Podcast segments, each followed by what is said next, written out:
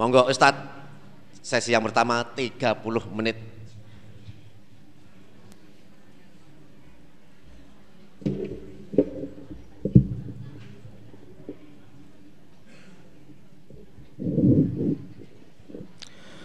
Bismillahirrahmanirrahim. Assalamualaikum warahmatullahi wabarakatuh.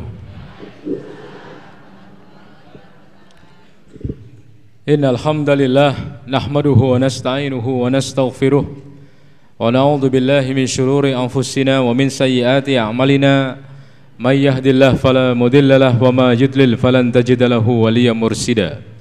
Asyhadu an la ilaha illallah wa asyhadu anna Muhammadan abduhu wa rasuluh la nabiyya wa la rasula ba'dah. Allahumma salli ala Muhammad wa ala alihi wa ashabihi ajma'in wa man tabi'ahum bi ihsanin ila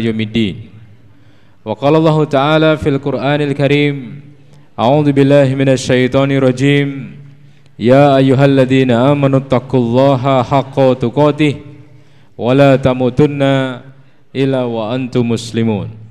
Wa qala aidan wa tazawwadu fa inna khairaz zadi taqwa. Ma'asyiral muslimin, ibu-ibu, bapak-bapak, jamaah, pengawasan rahimakumullah. Alhamdulillah. Segala puji bagi Allah Subhanahu wa taala. Pada kesempatan pagi ini Allah Subhanahu wa taala mengizinkan kita semua untuk bersama-sama duduk di pesantren ini dalam kondisi sehat walafiat tidak kurang satu apa. Dalam rangka untuk senantiasa mengkondisikan keimanan dan ketakwaan kita. Bagaimana agar keimanan kita itu tumbuh? Merawat tumbuhan saja kita butuh ilmu. Merawat ternak saja kita butuh ilmu. Merawat makhluk Allah saja kita butuh ilmu. Bagaimana kemudian kita merawat iman kita agar senantiasa tumbuh? Tidak tumbuhnya ke bawah, tapi tumbuhnya ke atas tidak semakin turun tapi semakin naik sehingga akhirnya kita mendapatkan derajat orang-orang yang senantiasa hasibu anfusakum qabla an tuhasabu hisaplah diri kalian sebelum kalian dihisap oleh Allah Subhanahu wa taala Salawat dan salam kita sampaikan kepada nabi kita junjungan kita teladan kita Nabiullah Muhammad sallallahu alaihi wasallam. Semoga salawat dan salam terlimpahkan kepada seluruh keluarga beliau, para istri-istri beliau, putra-putri beliau, kepada seluruh sahabat, sahabiah, tabi'in, tabi'ut tabi'in dan juga kepada seluruh umat Islam di mana pun mereka berada dan sampai kapan pun juga. Ma'asyiral muslimin rahimakumullah. Kalau orang cuma sekedar berkeluarga, semua orang berkeluarga. Kalau cuma sekedar menikah, semua orang menikah. Semua orang punya istri, semua orang punya suami. Tapi sungguh sangat istimewa manakala seseorang yang menikah diperjumpakan karena Allah Subhanahu wa taala. Dipertemukan karena Allah Subhanahu wa taala. Mesranya bukan cuma sekedar mesra. Romantisnya bukan cuma sekedar romantis. Karena kalau cuma sekedar romantis, semua orang bisa menjadi pasangan romantis. Tapi bagaimana kita sebagai seorang muslim dan muslimah yang hari ini menghadapi banyak sekali terpaan-terpaan fitnah, ujian, mihnah akhir zaman, dikepung kanan, kiri, depan, belakang, atas, bawah oleh rekayasa-rekayasa setan, bertemu sebagai suami, bertemu sebagai istri, bertemu sebagai keluarga, tidak cuma sebagai keluarga biasa-biasa saja, tapi sebagai seorang keluarga, sebagai sebuah keluarga, yaitu keluarga pejuang, keluarga yang memperjuangkan iman kita, memperjuangkan agama kita, memperjuangkan keyakinan kita, sehingga kita bisa berkumpul tidak cuma di dunia, tapi kita ingin berkumpul di jannah Allah Subhanahu wa taala. Makanya jadi seorang suami harus suami pejuang. Bagaimana mengantarkan istrinya menjadi hamba-hamba Allah yang solihah. Mendidiknya dengan pengetahuan agama. Nek ra ngerti dikandani, nek wis ngerti delengke meneh. Karena kebanyakan dari kita, kebanyakan adalah makhluk al-insanu makanul khotok wanisyan. Suka lupa, suka melakukan kesalahan. Sementara istri, bapak-bapak rahimakumullah, adalah makhluk yang diciptakan dari tulang rusuk. Kalau dibiarkan dia akan terus bengkok, tapi kalau dikerasi dia akan patah. Makanya bagaimana seorang suami bisa mendidik istrinya menjadi seorang mujahidah-mujahidah, bukan istri-istri yang cengeng, tapi istri-istri yang bisa mendidik anaknya menjadi pejuang-pejuang di masa depan. Ada seorang istri bernama Khonsa memiliki empat orang anak laki-laki. Dia bacakan kepada anak laki-lakinya itu ayat Allah Subhanahu wa taala dalam surat Al Imran ayat 200. A'udzubillahi minasyaitonirrajim.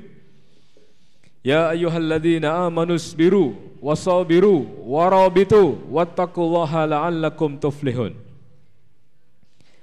Hai orang-orang yang beriman, sabarlah kalian, kuatkan kesabaranmu dan beribatlah berjagalah kamu di perbatasan-perbatasan kaum muslimin dan bertakwalah kamu kepada Allah agar kalian menjadi hamba-hamba yang beruntung seorang ibu bernama Khonsa bu punya anak empat laki-laki semuanya maju ke medan laga maju ke medan pertempuran. Anak yang pertama mengatakan, "Wallahi, saya akan jaga nasihat ibu saya. Tidak akan saya pulang kecuali saya menang atau saya menemukan kesahidan." Anak yang kedua, dia juga bilang dengan kalimat yang sama, dia maju bertempur menghadapi musuh-musuh Islam. Anak yang ketiga juga seperti itu, anak yang keempat juga seperti itu. Akhirnya kemudian Khonsa dikasih tahu sama pasukan muslimin, wahai ibu Khonsa, anaknya, anakmu, empat-empatnya sudah mati syahid semua.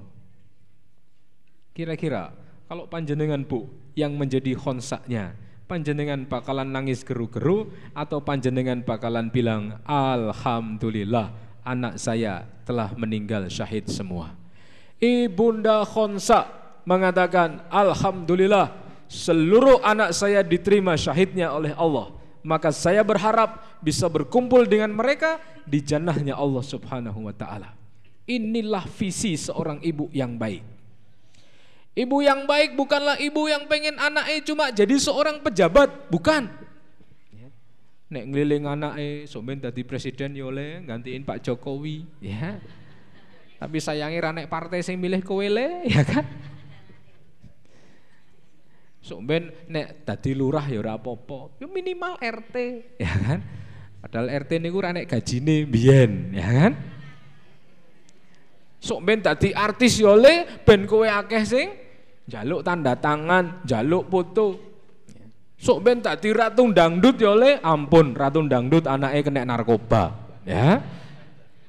Ya wis, sok men tadi raja dangdut, ampun raja dangdut anak nggih kena narkoba. Rajane ya kena, ratune ya kena, tinggal saiki sing goyang dangdut kena pora. Makanya seorang ibu yang baik cita-citanya apa? Anakku sok ben tadi pejuang. Nek ra dadi dai ya dadi mujahid. Nek dadi dai ra iso mujahid ra iso ya paling ora sing dadi panitia pengajian. Nek panitia pengajian ra iso, paling ora sing nemplekke pengumuman. Nemplekke pengumuman yo ra iso, paling ora jaga parkiran. Ya. ya. Cita-citanya, cita-cita pejuang. Karena Anda panjenengan Bu melahirkan anak itu pun rekoso. Mak zaman now niku sakniki sing-sing. Nek wingi kula teng Jogja, ketemu kalih mahasiswa UII itu ada dia punya skripsi membahas tentang kebiasaan orang sekarang dengan media sosial. Saat niki wong niku apa-apa siaran langsung, pengajian siaran langsung, imami masjid siaran langsung, guys, aku nanti imam sholat maghrib guys. Ya, disimak ya guys di Facebook dan Instagram. Ya. Bisa request ayat guys, ya. Lah niku enten ibu bu, pun teng jero ruang persalinan, meh nglairke niku siaran langsung kok, ya. Guys, buka telu guys, ya kan? Orang ngeri, ya kan? Di video di viral ke sing video malah bojone bangga. Wow bojoku iso nglairke to bojomu urung ya kan? Maka seorang ibu hari ini harus menjadi seorang ibu yang melahirkan pejuang-pejuang baru untuk masa depan. Sebab apa? Setan juga melahirkan kader-kader baru untuk menyesatkan manusia kalau kula panjenengan sami sebagai orang yang paham Islam tidak melahirkan kader-kader baru pejuang, maka kita akan tenggelam oleh rekayasa setan laknatullah alaih.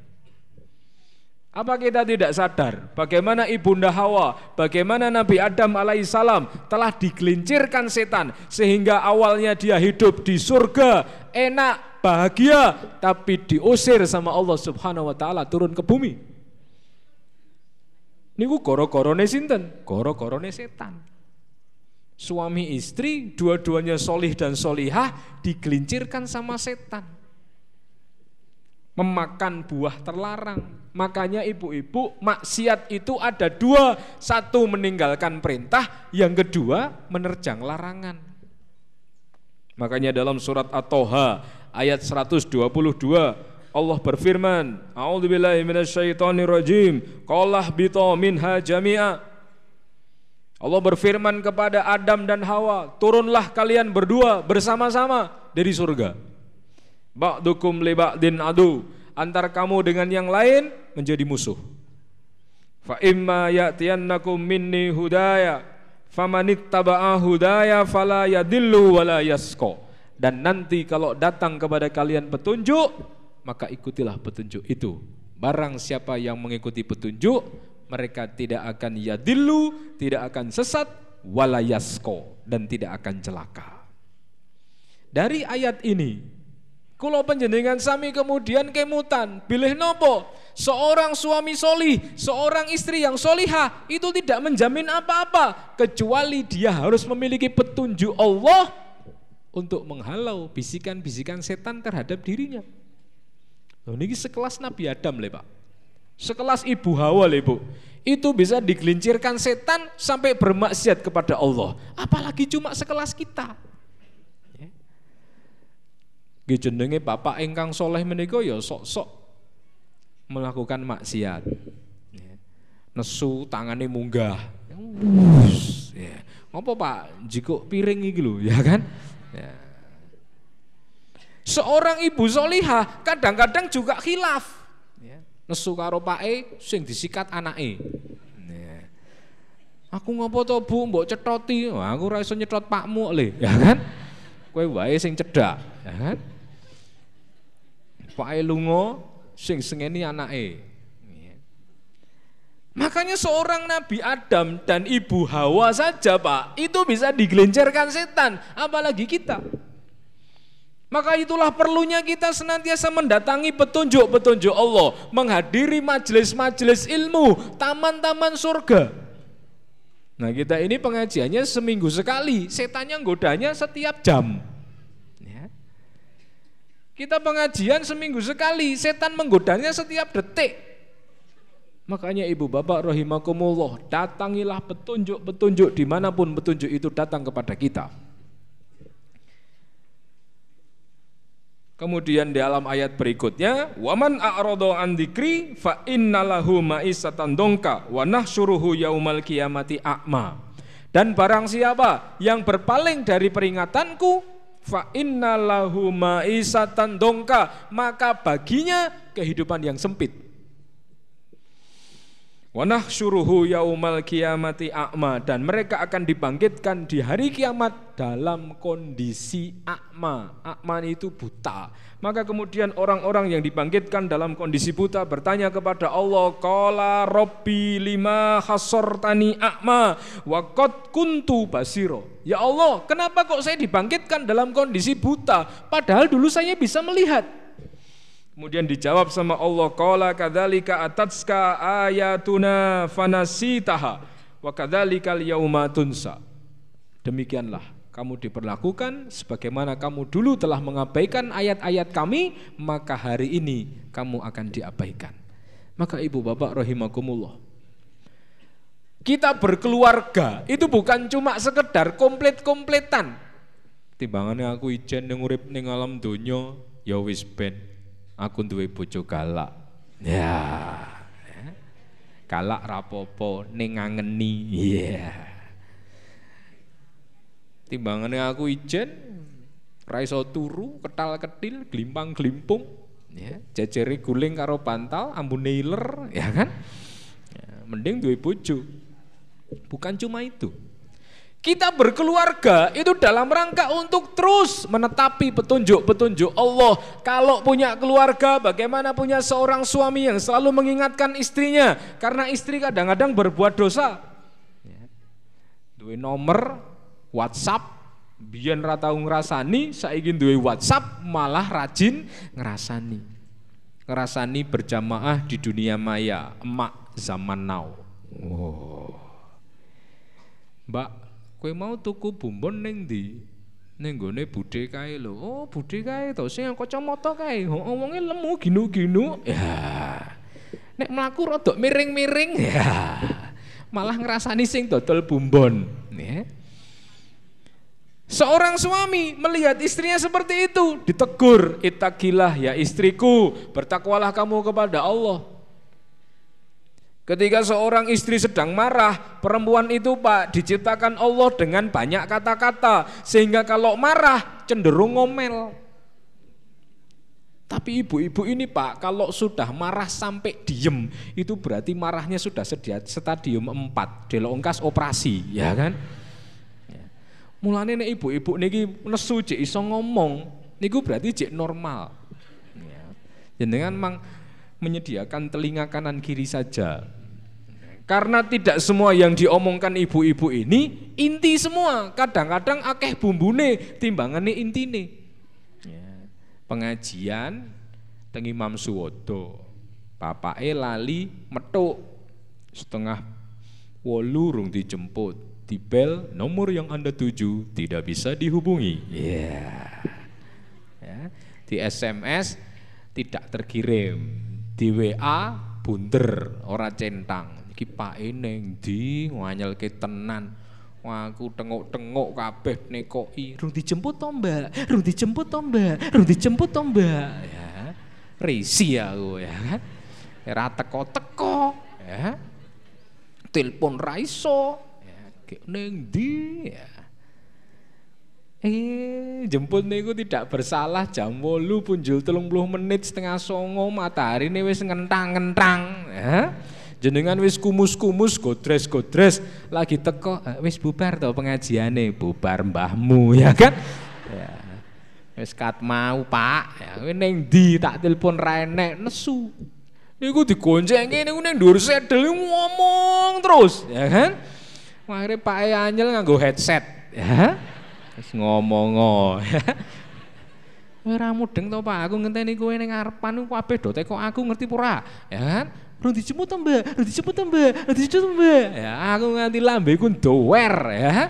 Jawab siji-siji ya.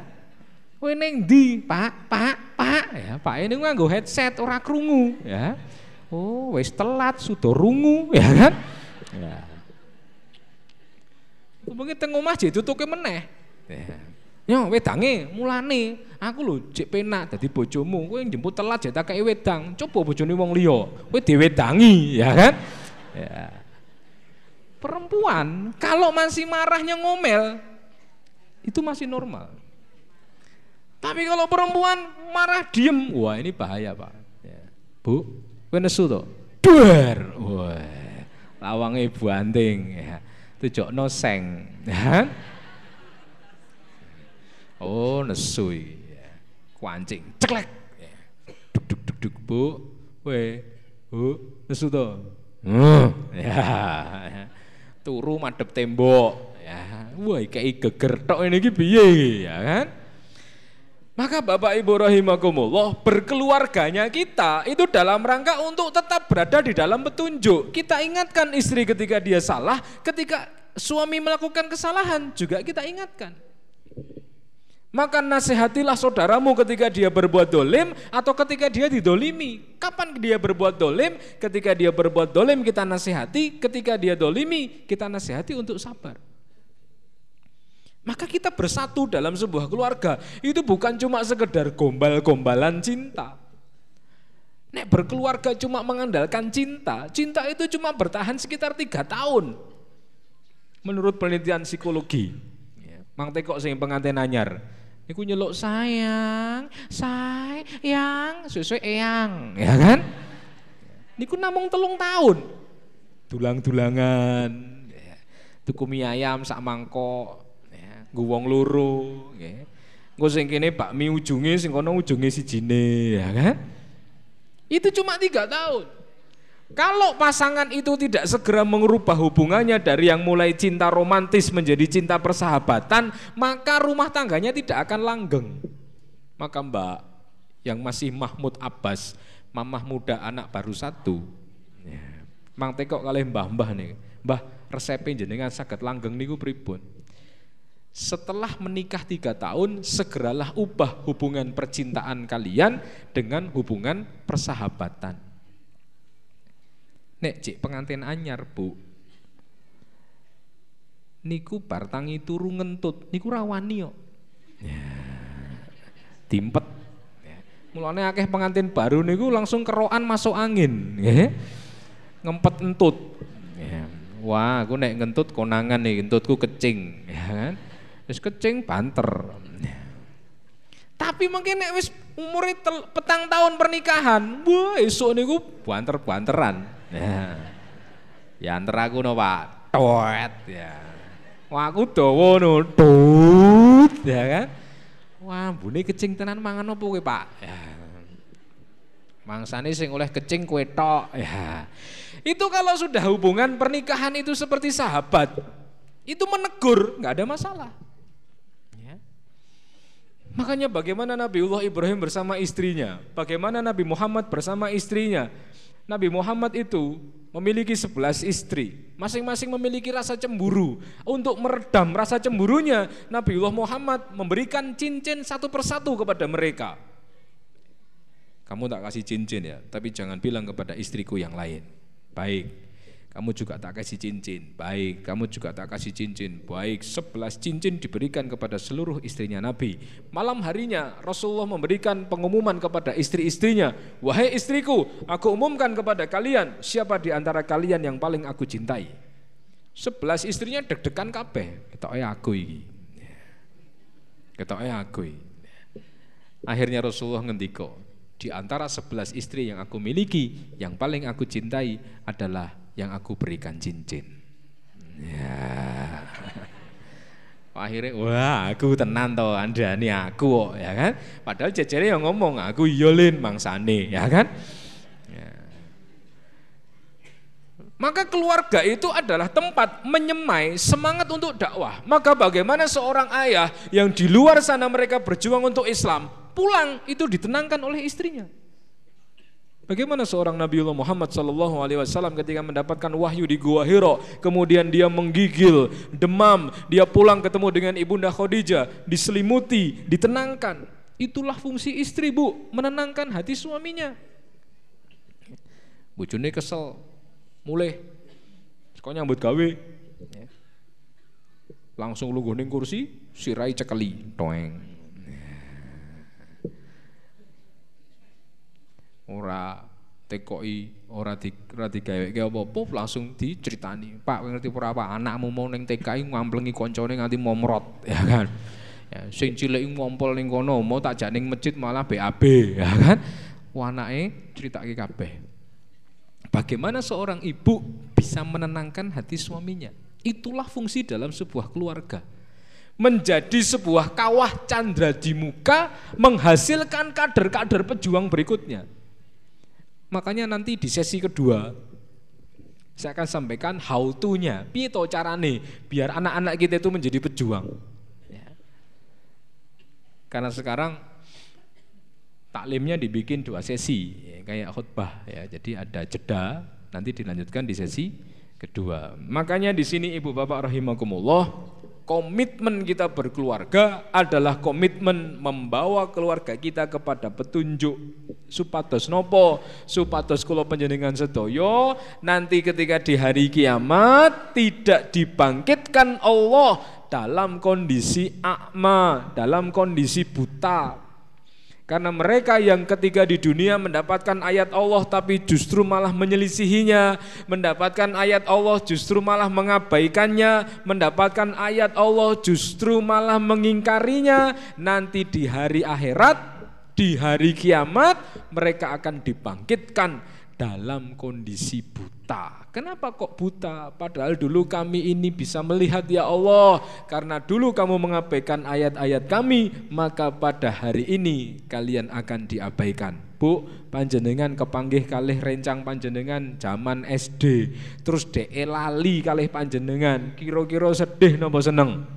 Sedih. Mbak kowe kelingan aku, Mbak. Sopo kowe? Aku kancamu SD, Mbak. Kita SD murah karo aku, ya kan? Waduh, aku dilalek nih Kula panjenengan sami dilalekke kalih bapak ibune niku rasane pripun? Bu, aku mulih. Kowe sapa mulih ning omahku? Ya kan? Niku rasane keloro-loro. Lah ini dilalekke kalih Gusti Allah, gek rasane kados nopo? Pada hari ini kamu akan diabaikan karena dulu kamu mengabaikan ayat-ayat kami. Menurut tafsir Ibnu Katsir, maksudnya diabaikan adalah seseorang akan dimasukkan ke dalam neraka jahanam yang apinya menyala-nyala. Naudzubillahi min dalik. Ibu-ibu, demikian sesi pertama kita. Setelah ini kita lanjutkan di sesi kedua. Kepada Bapak pembawa acara, waktu saya persilahkan. Terima kasih pada Ustadz. Ibu-ibu, bapak-bapak, peserta kajian akad pagi, wonten ing wekdal jeda menika badhe kula aturaken pinten-pinten pengumuman.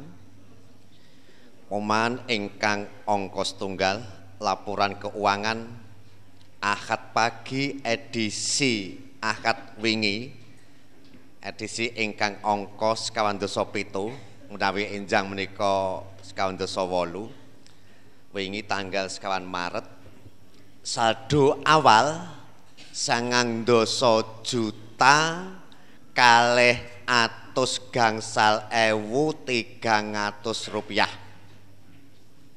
Lajeng pengeluaran enam juta tujuh ratus tujuh puluh empat ribu lima ratus rupiah. Saldo akhir delapan puluh tiga juta 340.800 rupiah. Lajeng infak edisi kemarin 13 juta 70.400 rupiah.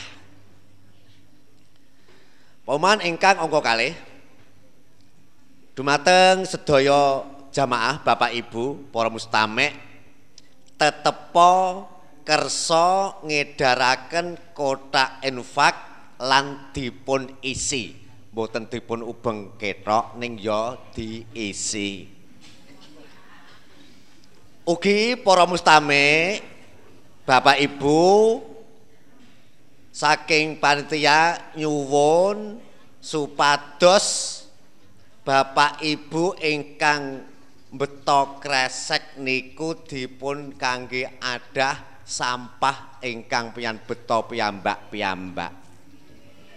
Mliginipun ibu-ibu nek yang jero do nyangking teng-tengan napa niku ning isine, isine didarse engko sampai dilumpukke engko nek kondur wis eneng papan panggonane. Lajeng puman ingkang angka tiga Pilih setiap akad yang keempat Akad kajian akad pagi Badhe dipun ginakaken kangge tanya jawab agama. Dados dumateng para mustami ingkang badhe ngersakaken nyuwun pitakenan saged dipun serat mangke lewat kotak infak saged dipun titipaken lan benjing menawi acara tanya jawab badhe dipun layani. Insyaallah mangke badhe dipun jawab kalian Ustadz Solahuddin Sirijar LCMA Poman ingkang kawan bilih pekan akad enjang menika mangke ingkang pikantuk dana ingkang pikantuk gilan dana organisasi enjang menika mangke dumawah pimpinan ranting Aisyah Kaliduren soho pimpinan ranting Aisyah Karangwuni mengke sampunipun acara menika rampung saged mendhet wonten ing mriki. Ugi kangge para jamaah Ibu bapak ingkang badhe ngersakaken stempel majelis tablik kangge per, keperluan tugas sekolah utawi dinas saged panjenengan ngubungi Mas Kolib wonten ing meja presensi depan gerbang. Lajeng informasi pengajian akad benjing emben edisi ingkang ongkos kawan doso songo insya Allah benjing akad pembicara Ustadz Sanif Ali Sahbana LC panjenenganipun Direktur Ponpes Salman Al Farisi Karanganyar. Alumni Darul Hadis Makrib Yaman. Kanti mendet tema membebaskan hati dari belenggu dunia. Menika benjing akad ingkang badhe dateng. Kalajengaken informasi menika saking MI Muhammadiyah Ngombaan pilih MI Muhammadiyah Ngombaan menerima peserta didik baru. Gelombang yang pertama tanggal 1 Maret sampai tanggal 30 April kalih ewu wolulas. Gelombang yang kedua tanggal 1 Mei sampai tanggal 30 Juni kalih ewu wolulas. Pengumuman ingkang pungkasan menika wonten titipan pengumuman saking pimpinan ranting Muhammadiyah soho pimpinan ranting Aisyah Jetis Bancaan. Pilih benjing Ahad tanggal 18 Maret kalih ewu wolulas wanci jam wolu tigang dosa menit dumugi paripurno manggen papan wonten Masjid Al Jami Jetis Wonorejo. Masjid Premban menika Ibu Bapak nggih. Badhe ngawontenaken kajian umum kanthi tema pemuda baper utawi pemuda bawa perubahan menika ingkang badhe ngawontenaken saking pimpinan ranting Muhammadiyah ugi Aisyahipun ranting bancaan jedis bancaan. Ibu-ibu, bapak-bapak, para hadirin mekaten pinten-pinten informasi ingkang sampun kula aturaken dumateng panjenengan. Mugi-mugi saged ndadosaken perhatian kita sedaya. Salajengipun menika jam setengah wolu langkung sedasa menit dumateng Ustad 30 menit mendatang kagem panjenengan insya Allah mangke dumugi jam pitu sedoso menit. Ayo saking mriko wekdal sopanggenan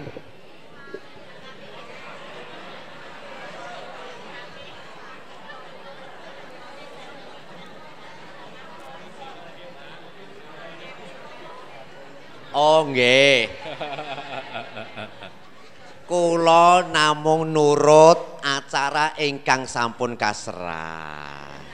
Ewadene mangke di sempurnakan sampai setengah delapan kita nampi kemawon. Ngaten? Monggo Ustadz, wekdal sopanggenan sak cekapipun kula aturaken dateng panjenengan. Semoga. Ya, baik. Ibu-ibu, bapak-bapak, rahimakumullah. Alhamdulillah. Sesi kedua kita mulai. Setelah tadi kalau penjenengan sami dibawa kepada satu pemahaman bahwa keluarga itu bukan cuma sekedar bertemunya dua laki-laki dan perempuan, tapi bagaimana kemudian keluarga itu bisa menjadi kawah candra di muka munculnya pejuang-pejuang, kader-kader baru yang akan meneruskan estafet perjuangan. Kenapa ibu bapak? Karena orang-orang yang gemar dengan kemaksiatan, mereka juga mengkader kader-kader barunya. Setiap hari, setiap minggu, setiap bulan, setiap tahun, mereka menghadirkan kader-kader baru yang mengajak orang kepada kemaksiatan. Kalau seandainya setiap kita individu muslim tidak menjadikan keluarga sebagai tempat kaderisasi munculnya pejuang-pejuang Islam maka dikhawatirkan kita akan ditinggalkan oleh Allah Subhanahu wa taala karena kita telah meninggalkan Allah Subhanahu wa taala. Makanya dikatakan dalam surat Al-Fussilat, "Waman ahsanu qaulam mimman da'a illallah wa amila salihan wa qala innani minal muslimin." Dan siapakah yang lebih baik perkataannya daripada orang-orang yang menyeru kepada Allah dan mengerjakan kebaikan dan berkata, sungguh aku termasuk orang-orang yang berserah diri. Makanya ibu bapak rahimakumullah, punya anak seorang yang sukses dunia itu tidak menjamin bahagia. Punya anak yang memiliki harta yang melimpah itu bukan merupakan satu tanda sukses bahagia. Tapi punya anak yang paham terhadap Allah, yang paham terhadap Rasul, yang paham terhadap Islam, insya Allah itu menjadi tabungan tumrap tabungan akhirat kalau penjenengan sedoyo. Bisa jadi kuburan-kuburan orang itu gelap gulita, tapi bisa jadi kuburan kalau penjenengan sami bisa terang benderang. Karena apa? Karena anak-anaknya. Makanya monggo ibu bapak rahimakumullah kita jadikan anak-anak kita sebagai the fighters of Muslim Pejuang-pejuang Islam yang mendedikasikan hidupnya untuk Islam, untuk kejayaan Islam, bukan mendedikasikan hidupnya untuk dunia. Makanya dalam Quran disebutkan faida faroghta fansob. Kalau sudah selesai dalam satu amal solih, maka segeralah berpikir untuk amal solih amal soleh berikutnya. Makanya bapak-bapak, muliakanlah istri-istri kita dengan ilmu Berikanlah fasilitas-fasilitas keilmuan kepada ibu-ibu kita. Karena dari ibu-ibu yang solihah mereka bisa mendidik anak-anak yang solih dan solihah. Karena dari ibu-ibu yang militan, dari ibu-ibu yang memiliki ideologi yang bagus, insya Allah mereka akan memiliki anak-anak yang berideologi yang bagus juga. Tapi kalaupun sepuh nih Pak, pripun. Kalaupun mbah-mbah, kalau sakit nopo, Jangan khawatir. Di dalam kitab Amjad, penulisnya namanya Pak Amjad dari Timur Tengah. Dia nulis judulnya buku Hafal Quran dalam sebulan. Di dalam buku itu diceritakan ada seorang nenek itu bisa hafal Quran meskipun umurnya sudah 80 tahun. Ya Allah, 80 tahun. Campur sari rapal. Niki malah ngapal ke Quran. Ada seorang dokter Fahad Al-Kandahari ketika mimpin sholat kemudian bacaannya salah dibetulkan sama jamaah setelah selesai sholat Dokter Fahad nanya kepada jamaah, jamaah sekalian siapa tadi yang membetulkan bacaan saya? Saya seorang kakek tua mengacungkan tangannya. Bah, nopo jenengan apal Quran? Nggih, kula apal Quran insyaallah. Sejak umur berapa jenengan menghafal Quran? Saya menghafal Quran ketika umur saya 70 tahun dan kemudian saya mendapati diri saya hafal 30 juz ketika umur saya 80 tahun. Dalam usia rentang 10 tahun beliau bisa menghafalkan 30 juz. Lalu Dr. Fahad Al-Kandahari mengatakan berarti panjenengan itu jenius mbah. Boten, yang jenius bukan saya. Saya bisa menghafal Quran itu karena doa dari ibu saya. Sejak saya berada di dalam kandungan, ibu saya senantiasa berdoa, "Ya Allah, jadikanlah anak saya sebagai penghafal Quran dan doa ibunya baru dikabulkan Allah setelah 80 tahun kemudian. Makanya ibu-ibu panjenengan menikah nggak ada tutuk, tutuknya ini dahsyat. Nek melaknat laknate yo dahsyat, nek ndonga ndongone nggih dahsyat. Pramilo bapak-bapak monggo istrinya dididik difasilitasi, diberi ilmu supados nopo dari seorang ibu lahir pejuang-pejuang Islam berikutnya. Nek ibunya itu tiap hari yang didengarkan murotal A'udzu billahi minasyaitonir rajim. Itu dalam kondisi hati apa saja? ala ina bidzikrillahi tatmainul kulub ketahuilah bahwa dengan berzikir itu bisa menenangkan hati mendengarkan Quran hatinya bisa menjadi tenang tapi kalau istri kita tidak kita fasilitasi di rumah tidak ada hal-hal yang bisa mendekatkan dirinya kepada Allah, malah tuh kok ke radio, malah tuh kok ke TV, pendak dino nyetelin dangdutan, buar bojone guala ditinggal rapi numpak jaran goyang. Ya.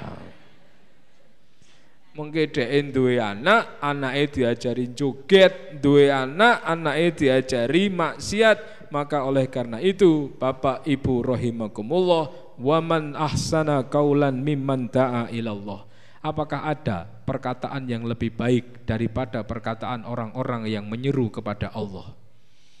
Apakah ada? Silahkan panjenengan punya anak dokter, silahkan panjenengan punya anak engineer, silahkan panjenengan punya anak anggota DPR, DPRD, silahkan panjenengan punya anak seorang presiden sekalipun. Tapi jangan sampai kita punya anak yang lalai terhadap Allahnya, yang lalai terhadap Rasulnya, yang lalai terhadap agamanya. Karena pantang bagi seorang keluarga muslim punya anak yang sukses dunianya, tapi berantakan akhiratnya. Mending kalau penjenengan sami punya anak yang sholatnya bagus, lima waktu di masjid, kalih wong tua loro bekti luar biasa, sholatnya bagus, puasanya bagus, sedekahnya bagus, haji umrohnya bagus, meskipun dia bukan siapa-siapa di dunia ini. Lebih baik dia terkenal di akhirat dan di dunia tidak dikenal siapa-siapa seperti seorang Uwais Al-Qarni yang Umar bin Khattab diminta Rasulullah untuk meminta doa kepada dia. Wahai Umar, nanti kalau ada jamaah haji dari Yaman, mintalah doa kepada dia. Siapa ya Rasulullah? Namanya Uwais Al-Qarni. Carilah orang yang bernama Uwais Al-Qarni. Akhirnya setiap kali ada jamaah haji dari Yaman ditanya, apakah ada di antara kamu yang bernama Uwais Al-Qarni? Tidak ada. Adakah di antara kamu yang bernama Uwais Al-Qarni? Tidak ada. Berkali-kali dicari sama Umar bin Khattab tidak ketemu, pada akhirnya ketemu. Sayalah Uwais Al-Qarni. Apakah kamu punya satu bekas luka di bahu kamu sebesar uang logam? Ya, saya memilikinya. Aku diminta oleh Rasulullah untuk minta doa kepada engkau. Apa kiranya amalan kamu kok sampai-sampai Rasulullah meminta saya untuk meminta doa kepada kamu? Saya tidak punya amalan apa-apa kecuali saya berbakti kepada kedua orang tua saya. Saya gendong ibu saya ketika tawaf keliling Ka'bah tujuh kali. Saya bawa ibu saya ketika sa'i berkali-kali untuk haji dan umrohnya. Subhanallah. Maka ibu-ibu emak zaman now. Tugas kita semakin lama semakin berat. Kemarin ada seorang anak SD pacaran sing lanang kelas papat, sing wedok kelas limo. Pacaran di Facebook nulisnya ngeten iki, Bu. Sing lanang ngomong karo sing wedok, "Mah, uh nyeluke mamah." Mah, papah main kelereng dulu ya, Mah. Iya. Yeah. Sing wedok kelas limo, ya Pah, kalau sudah main kelereng segera pulang ya Pah, mamah kangen. Oh. Tapi papa jangan lirik-lirik sama kelas 6 ya, mamah nggak suka. Oh. Jenengan kalah ya. Pak E lungo ya lungo wae, lungo neng diilangi ya kan? Ya. Ini kondisi zaman now sudah kayak gini bu. Ya. Cah SD niku yang jangan melebihi wong tua. Sing nikah ora tau nyeluk papa mama ya. Pamitane jarang, cium tangan, halah ambune brambang. Ya. Pemene cium pipi, ya. pipimu kuasar jerawat tok ya kan, ketularan ndaan ya. Tapi anak SD sudah seperti itu. Ya. Maka kita harus minta tolong kepada Allah dengan segenap permohonan. Jagalah keluarga kita dari siksa api neraka. Dengan cara apa? Menyerang. Pertahanan terbaik adalah dengan menyerang. Bentengi keluarga kita dengan amal solih. Nanti kalau anaknya jatuh, melayu bunge, tipe, kepleset, duh, nangis, Ampun, malah saya, saya, ih, jatuh ya, ih, berdarah ya, ya Allah, ambulannya kok nggak datang datang ya, ya kan? Ya. Kurti boy celok ke ambulan. Ya. Tapi didiklah anak kita itu dengan kalimat-kalimat pemberani, nggak apa-apa dek, kamu jatuh, kamu pejuang, nggak ada masalah. Ya. Kamu jontor, nggak ada masalah, ya kan? Ya. Didik anak kita dengan mengajarkan kisah-kisah perjuangan kepada adik-adik kita. Sebab apa? You are what you read. Kamu adalah apa yang kamu baca. Kalau anak-anak kita itu bacaannya novel-novel cengeng, Dilan, rindu itu berat. Kamu gak akan kuat. Biar aku saja. Bapak-bapak melu-melu Dilan. Tuku bebek goreng dipoto.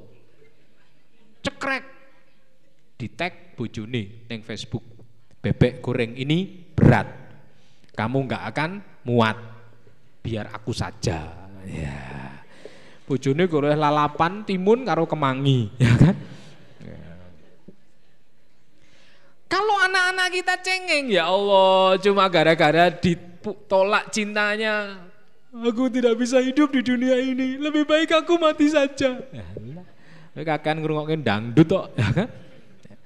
makan nggak enak, tidur nggak nyenyak. Oh lawuhmu apa? Ya. Tidur nggak nyenyak, oh neng kloso, klosone garis serat-serat tok ya kan. Tapi kalau anak itu dibesarkan dengan kisah-kisah para sahabat, subhanallah dek, Nabiullah Muhammad itu dilahirkan dalam kondisi yatim dibesarkan oleh ibunya sendiri, menjadi seorang pejuang untuk dirinya sendiri, mengembala kambing untuk menghidupi dirinya sendiri, maka jangan cengeng. Kenapa? Kamu umat Muhammad. Jangan cengeng. Kenapa? Karena kamu the next Solahuddin Al-Ayubi. Kamu Solahuddin Al-Ayubi berikutnya. Kalau ibunya itu paham tentang sejarah, fa insya Allah anak-anaknya akan dibesarkan dengan sejarah-sejarah orang-orang yang hebat di masanya. Tapi nek ibu e menika mboten difasilitasi dengan pengajian yang baik, tidak dikasih buku yang baik, pendak dino sing ditonton dunia terbalik, terbalik tenan. Ya. Tiap hari yang ditonton India, ya, dewa tidak menyukai ini. Dewa marah sama kita. Ya. Pendak dino sing ditonton dangdut, dahsyat, inpok dan lain-lain, maka anaknya juga akan menjadi seperti ibunya. Maka ibu bapak rahimakumullah, didik anak kita dengan mental-mental pejuang. Le, rapopo, cintamu ditolak. Karena penolakan itu akan ditujukan kepada sesuatu yang lebih baik. Kalau kamu misalnya mau dikasih emas, Bu nggih, jenengan duwe anak wedok nganggu gelang, nganggu kalung imitasi. Jenengan akan memberikan kalung yang asli setelah kalung imitasi itu dikek-kirin. Tak, Duk, aku njaluk kalungmu. Mo, kalungku apa opo-opo dijaluk. Njuk kalungnya. Mo, mo. Padahal dia nggak tahu, kowe nek mbok kei kalungmu, kowe tak kei sing asli. Ya. Kadang-kadang kita itu seperti anak-anak itu. Ya punya nikmat sedikit diminta sama Allah nggak boleh, padahal sama Allah mau diganti dengan sesuatu yang lebih baik. Cuma karena kita nggak paham ilmunya, kita nggak mau. Makanya tadi Bapak pembawa acara sudah mengatakan kotak-kotak infak itu diisi ampun namung diubeng ketok nek ngisi sing akeh sisan. Ya. Nek perlu nggih koyo Umar, koyo Abu Bakar. Umar, berapa nafkah yang akan kamu berikan untuk Islam? Saya akan berikan separuh dari harta saya ya Rasulullah. Separuh, masya Allah. Umar mengatakan saya berikan separuh harta saya untuk Islam. Datang Abu Bakar, bagaimana dengan engkau Abu Bakar? Berapa harta yang akan kamu berikan kepada Islam? Saya akan berikan semua harta yang saya miliki ya Rasulullah. Rasulullah kemudian bertanya bagaimana dengan istri dan anak-anakmu? Mereka memiliki Allah subhanahu wa ta'ala. Wah, ini awal dewi kon separuh, gak mikir-mikir. Omahku guru semono separuh tak kene Islam. Terus aku itu apa? Karena kadang-kadang kita ini lebih pelit untuk kehidupan akhirat kita, tapi kita sangat lomo untuk kehidupan dunia kita. Nek tuku HP rong juta setengah, tuku. 4G LTE, 4 giga, 64 giga. Keren, keluaran terbaru, rong yuto setengah. Tapi nek rong yuto setengah tinggal masjid, niku kelingan seumur hidup. Ya. Aku tahu menyumbang ini rong juta setengah loh, kape itu ceritani, ya kan? Padahal ya Allah, dua juta setengah itu kalau masuk rumah sakit nggak ada nilainya bu. Ya. Pinten pak, rong juta setengah, nggih bukan nopo-nopo. Sing penting suami saya bisa dirawat dengan baik. Tapi dua setengah juta masuk masjid kesannya besar sekali. Seratus ribu untuk beli pakai data internet murah. Gini so WA-an, gini so Facebookan, tapi 100 ribu masuk ke kota infak, gede. Satu sewu tinggi nyumbang tonggone, ketok sidik. Ya. Saya ketemu mbak mbak, oh, saya ketemu pakai wong dek dek ben kae nyumbang tak tiri catatanku ini ini satu sewu ya kan, enak catatane ya kan. Masuk aku nyumbang saya ketemu satu sewu no, satu sewu. Gih tonggone, kali tonggone pekewo, tapi kali gusti Allah, buatan pekewo. Wane kotak infak Wane satu sewu, seket ewu, rompuluh ewu, limang ewu, rong ewu, sewu. Ya. Sing satu sewu is bengok-bengok, Pak Soekarno Hatta. Ya. Mbok de, aku wae mbok de, wis kesuwen dompetmu ambune, ya kan? Ya. Ampun jenengan Pak Karno, jenengan niku proklamator. Mungkin nek jenengan kula dudut, kula mungkin berjuang melih. Ya. Akhirnya sing dipilih Patimura bawa golok. Ya niku wae kalau wis ceklek solasine limo. niku ora perkewo kali Gusti Allah. Makanya ibu-ibu rahimakumullah, kalau kula panjenengan sami menghendaki anak-anak kita sebagai pejuang Islam, sekolah kita dengan sekolah Islam. Muhammadiyah niku sekolah Islam kathah. TK-ne Islam, SD-ne Islam, SMP-ne Islam, SMA-nya Islam. Nanti kalau mau ke perguruan tinggi, dia sudah memiliki basic yang kuat gede mulyake wong tuane, mboten gede malah wani kalih wong tuane. Enten bapak-bapak ketemu teng bandara, Mas, sok menek kowe dadi kaya aku, wis tuane kaya aku, aja kaya aku. Lah enten apa, Pak? Aku ndek anak telu, siji ning Jepang, siji ning Amerika, siji ning Selandia Baru. Tapi tak kabari ibu e meninggal, tidak ada satupun yang bisa pulang. Sibuk kabeh karo urusane dewi-dewi. Nah, billahi min dalik. Mending anaknya rasane Jepang, mending rasane Amerika, mending rasane Selandia Baru. Tapi ibu namung watuk wae. Ya. Langsung moro kabeh. Ibu batuk, iya. Malah iklan ya kan? Ya. Inilah pentingnya menjadi anak-anak yang pejuang. Keluarga pejuang. Bapak punya visi, anakku arta tadek ke opo?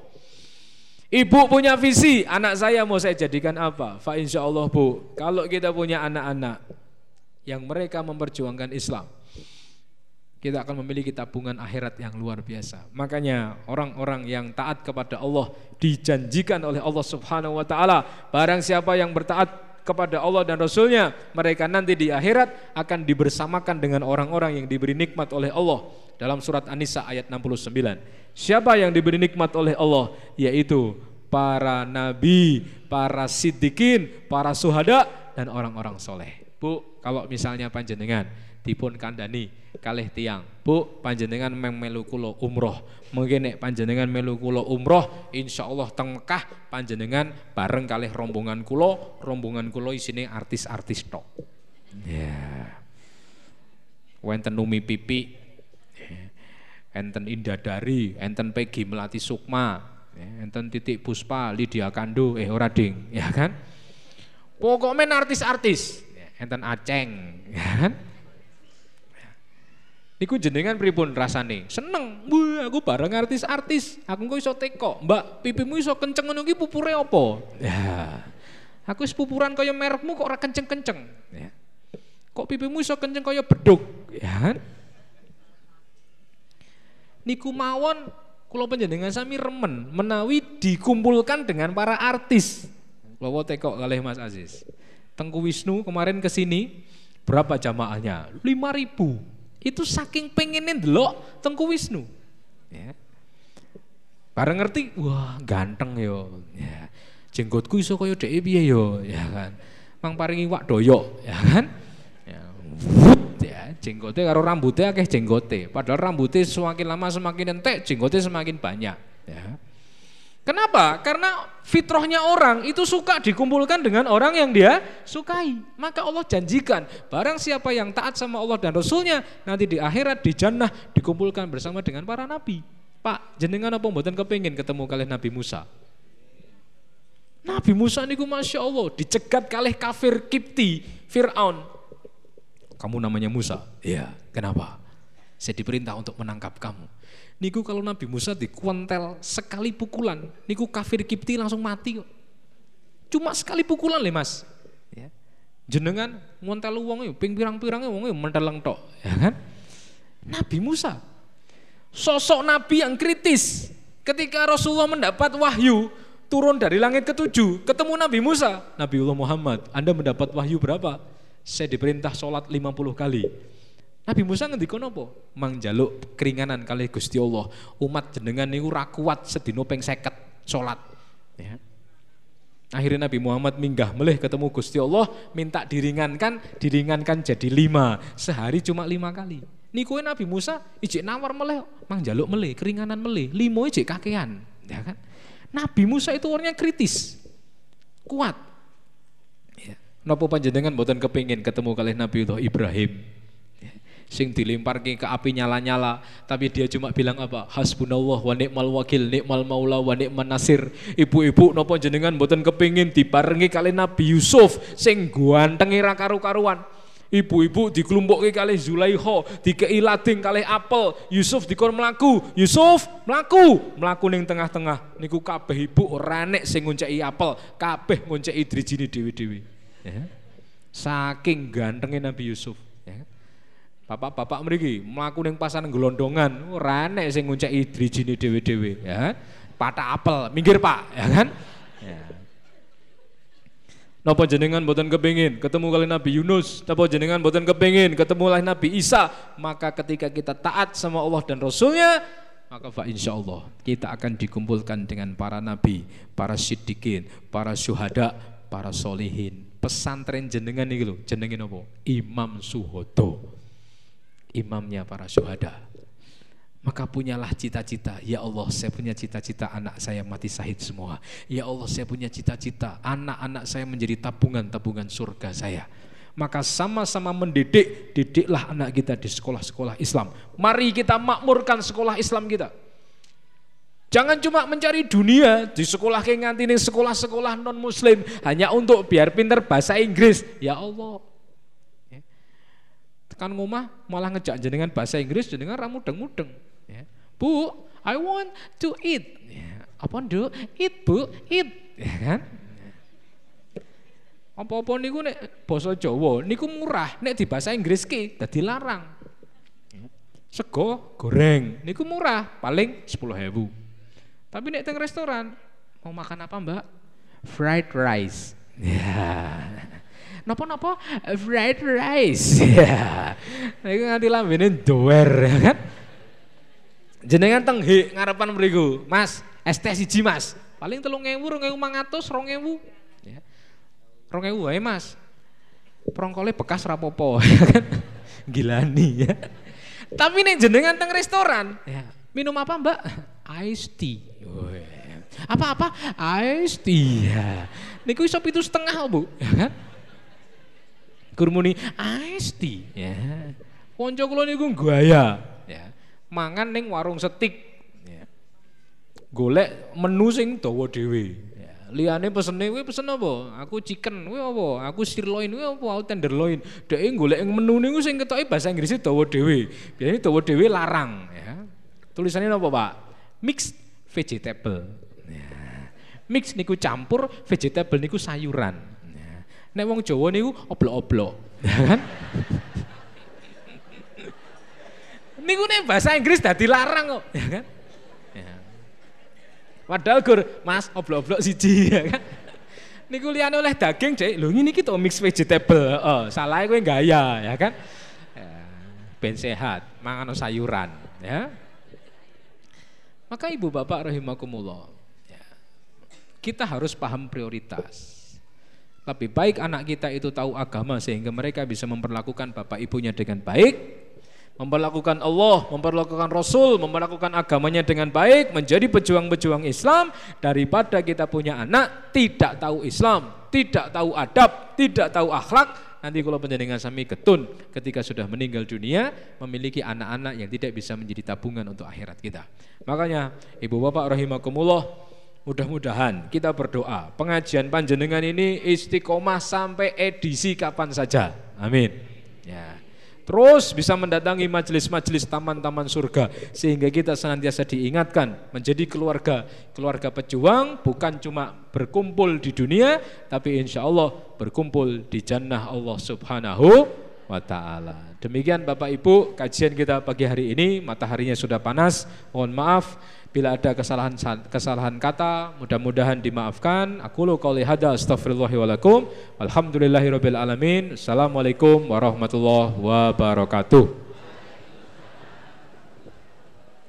Terima kasih pada Ustadz yang telah memberikan beberapa